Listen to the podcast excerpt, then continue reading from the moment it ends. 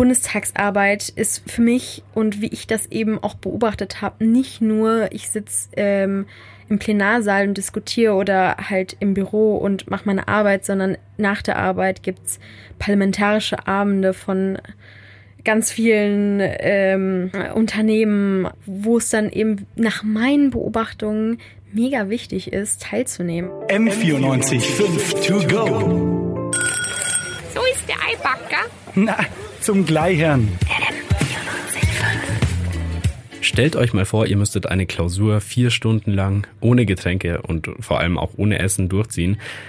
Ich glaube, es wäre schon eine ziemlich harte Nummer und ich bin mir auch nicht sicher, ob ich das persönlich schaffen würde. Aber genau diese Regeln gelten für die Abgeordneten im Bundestag. Also kein Essen, keine Getränke. Und ehrlich gesagt, mich persönlich wundert es dann auch nicht, ähm, dass so Dinge passieren wie zum Beispiel vor einer Woche am Donnerstag. Da sind zwei Abgeordnete am Rednerpult umgekippt. Und wir wollen heute bei M495 to go mal drüber sprechen, wie hart beziehungsweise auch nicht hart sind denn die Arbeitsbedingungen für Bundestagsabgeordnete. Wir, das sind Felix Meindorfer. Und Dulgo Ogur. Dulgo, du hast ein Praktikum im Bundestag gemacht. Und jetzt mal ehrlich, wenn der Arbeitsalltag wirklich so hart ist, wie hast du das Ganze denn überhaupt überlebt? Also der Arbeitsalltag als Praktikantin ist natürlich entspannter, auch wenn ich ähm, sehr viel begleiten durfte und einen Hauch davon abbekommen habe. Ähm, aber der äh, Alltag von meinem Abgeordneten sah dann nochmal ganz anders, mit ganz anderem Druck und ganz anderen Verantwortungen aus. Ähm, ich als Praktikantin war eigentlich nur dafür zuständig, eben diese Recherchearbeit ähm, vorzulegen, um meinem, Praktik äh, meinem Abgeordneten auch da ein bisschen Zeit zu sparen. Mhm. Aber du hast ja trotzdem so den ganzen Tagesablauf so ein bisschen mitbekommen. Wie schaut denn so ein typischer Tag im, im Leben eines Bundestagsabgeordneten quasi aus? Also der Montag bis Dienstag ist gefüllt mit Ausschuss- bzw. AG-Sitzungen. Ähm, da diskutiert man eben ähm, äh, über die äh, ausschussinternen Themen und äh, ab, Mond, äh, ab Mittwoch bis Freitag beginnen dann eben die Plenarsitzungen. Ähm, naja, also Mittwoch und Freitag zumindest gehen sie dann, halten sie sich in Grenzen. Freitag vor allem, da geht's bis 16 Uhr, wenn äh, natürlich äh, zieht sich das Ganze auch nochmal. Und äh, zwischendurch sind natürlich NGOs, andere Organisationen, äh, Besuchergruppen, die dann eben ähm, äh, Termine mit dem Abgeordneten haben. Okay, aber Ende um 16 Uhr, das klingt für mich nach einem ziemlich stabilen Unitag so. Also finde ich jetzt nicht so stressig, habe ich auch überlebt, so die letzten, letzten paar Semester. Aber naja. lass, lass mich raten, um 16 Uhr ist nicht aus, oder? Zumindest am Donnerstag nicht. Donnerstags gehen die Plenarsitzungen wesentlich länger. Heißt? Ähm, bis ein Uhr nachts mindestens. Okay. Und dann ziehen sie sich auch noch. Und es kann sein, dass sie da bis drei Uhr nachts oder morgens sitzen. Und vor allem, also Bundestagsarbeit ist für mich und wie ich das eben auch beobachtet habe, nicht nur, ich sitze ähm, im Plenarsaal und diskutiere oder halt im Büro und mache meine Arbeit, sondern nach der Arbeit gibt's parlamentarische Abende von ganz vielen ähm, Unternehmen, wo es dann eben nach meinen Beobachtungen mega wichtig ist, teilzunehmen, weil. Ich stelle mir das so ein bisschen wie bei House of Cards vor, wo sie halt so waschen, so in so einem Hinterzimmer mit ihrem Whisky hocken und dann da so die Kontakte knüpfen und so.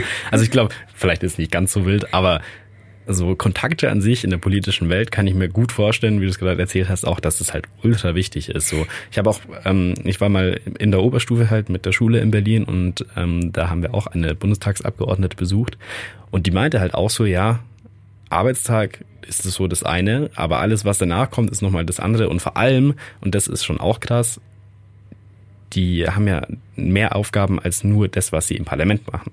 Also die müssen ja auch zum Beispiel schauen, dass sie wiedergewählt werden. Und gerade im Wahljahr zum Beispiel stelle ich mir das halt ultra stressig vor, wenn du schauen musst, dass du in deinem Wahlkreis halt noch beliebt bist nebenbei, obwohl du halt die ganze Zeit in Berlin chillst. Und also den Spagat zu schaffen, stelle ich mir ziemlich kompliziert vor irgendwie. Also als Praktikantin habe ich die House of Cards Seite jetzt nicht so erlebt. Aber ist vielleicht auch besser so. Äh, ich, ich glaube auch für meine Psyche. Aber ähm, was ich auf jeden Fall ähm, sagen kann, ist, dass eben, wie du schon gesagt hast, diese Abende da gründest du halt dein Netzwerk, da behältst du dein Netzwerk. Also, dass du nach der Arbeit dich noch mit äh, auf ein Bier mit deinem Kollegen hinsetzt, ist eben am nächsten Tag, wo du deinen Antrag durchsetzen willst. Ich sag mal, wichtig, wie auch äh, am Tag im Büro zu arbeiten. Also klar macht's auch Spaß, aber ähm, es ist auf jeden Fall auch arbeitsmäßig wichtig. Und was du gesagt hast mit dem Wahlkreis ist auch ultra wichtig, um zu verstehen, wie eigentlich das Leben von einem Bundestagsabgeordneten aussieht, weil man muss sich das mal so vorstellen, Sitzungswoche hat man eine Woche und die nächste Woche ist eine Nicht-Sitzungswoche und dann ist man im Wahlkreis und kämpft eben, um in der nächsten Wahlperiode auch gewählt zu werden.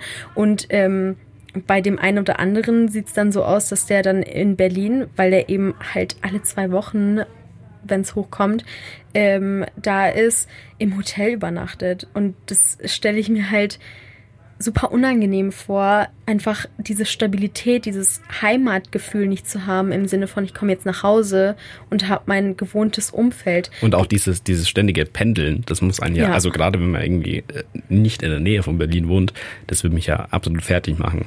Vor allem, wenn man dann auch noch äh, Wahlkampf macht und äh, durch sein äh, ganzes Bundesland reist. Hm. Okay, also allgemein schon noch immer noch stressig und jetzt mal ganz ehrlich, also ich kenne das von mir persönlich, wenn ich im Stress bin, tue ich mir schon unheimlich schwer, irgendwie so einen richtig klaren Gedanken zu fassen und ich glaube, das geht ja auch vielen von uns so, oder? Also same. Ja, ich kann eben. das auch von mir sagen. Und also was ich mich jetzt die ganze Zeit frage, so hey, die treffen wahnsinnig wichtige Entscheidungen da im Bundestag und stehen gleichzeitig ultra unter Stress. Glaubst du nicht, dass das irgendwie auch erstens eine schwierige Situation ist und zweitens auch die Entscheidungen vielleicht beeinflussen kann? Also ich persönlich glaube auf jeden Fall, dass wenn man 24-7 äh, mental, physisch, äh, emotional äh, anwesend sein muss, es irgendwo auch hakt. Also irgendwo ist dann auch Schluss und erreicht man irgendeinen Punkt. Ich habe mit ähm, der SPD-Abgeordneten ähm, Ulrike Bahr aus Augsburg gesprochen und äh, die hat mir dann einen anderen Blickwinkel drauf gegeben. Ich würde das jetzt nicht in dem Sinn dramatisieren, dass ich nicht mehr in der Lage wäre, aufgrund des Stresses meine Entscheidungen richtig oder falsch zu treffen, das, sondern die Entscheidungen, die macht man ja hier mit vielen Gesprächen und Diskussionen und Abstimmungen. Ja, okay, es macht schon Sinn. Ich meine, es sind 700 Abgeordnete, da dauert das sowas natürlich schon länger. Ähm, und trotzdem, also wir haben festgestellt, so ganz unstressig ist der Job auf jeden Fall nicht. Aber trotzdem ist es ja so, dass viele schon so den Eindruck haben, so, okay, Bundestagsabgeordnete, das ist so mit Abstand der entspannteste Job, den es gibt auf der Welt. Also gerade wenn es wieder so Debatten gibt über Gehälter und so weiter, dann kommt es immer so rüber, als würden viele Menschen denken, dass Bundestagsabgeordnete einfach gar nichts machen den ganzen Tag. Woran glaubst du denn, dass das liegen könnte? Also eigentlich beobachte ich auch immer diese allgem dieses dieses Bild, ja, die da oben, die entscheiden doch sowieso über uns kleine Menschen oder setzen sich hin und entscheiden darüber, wie viel Mindestlohn wir zum Beispiel bekommen. Also ich verstehe auf jeden Fall diese ähm, ich sehe, wo das herkommt. Ähm, ich glaube, dass es vor allem daran liegt, dass ähm, eben der demokratische Prozess so abläuft. Also in der Demokratie läuft eben alles etwas langsamer, weil ähm, man dann über etwas diskutiert, dann muss man den Antrag stellen, dann diskutiert man darüber und dann wird äh, im Endeffekt nach ja, meistens nach langer Zeit der Beschluss getroffen. Für den Außenstehenden, für den äh, Bürger, sag ich mal, sieht das so aus, ja, ich habe gerade ein Problem ja, schön, dass sie es zur Kenntnis genommen haben. Schön, dass ich nach fünf Jahren mal eine Lösung habe. Ja. Aber das sieht dann halt von außen so aus, als würde da nichts vorangehen. Hm. Ich kann mir das auch krass vorstellen, wenn du so einen übel stressigen Job hast. So, und du machst es vier Jahre, acht Jahre vielleicht. Recht viel länger machen es ja viele sowieso nicht im Bundestag. Klar, es gibt so ein paar Urgesteine und so. Aber ähm, ich stelle mir das krass vor, wenn du dann rauskommst und wieder einen normalen Beruf machst. Weil viele haben ja einen, ich sag mal, normalen Beruf gelernt. Also zum Beispiel sind Rechtsanwälte oder irgendwie sowas.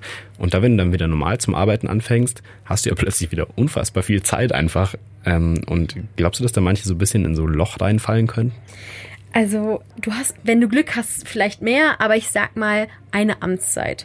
Wenn du da ähm, überdurchschnittlich viel Macht hast, gewöhnst du dich dran, gewöhnst dich an diesen stressigen, wirklich durchstrukturierten Arbeitsalltag, der die ganze Amtszeit läuft und äh, wirklich nicht weniger wird. Ähm, Und irgendwann, wenn du das auf einmal bei der nächsten Wahl verlierst, weil niemand kann sie garantieren, du musst mit dieser Angst leben auch und immer mit diesem Druck, hey, ich muss jetzt Wähler gewinnen und dann nicht gewählt zu werden. Also ich kann mir vorstellen, dass du halt mega in ein Loch fällst und selbst wenn du zu deiner, zu deiner alten Beschäftigung zurückfindest, ist es halt nicht zu vergleichen mit der Verantwortung, aber auch halt dieser Macht, die diese Position dir gibt. Und ich finde, für Politiker, wenn ich das jetzt mal so sagen darf, als einfach Beobachterin, als einfacher Bürger, ähm, ist es super wichtig, neben dem Bundestag, neben diesem ganzen Netzwerk, irgendwann besteht dann ganzes Leben nur noch aus den Leuten, ähm, aus dieser, aus dieser Umgebung, sage ich mal, ähm, da ein anderes Leben aufzubauen. M94 5 to go.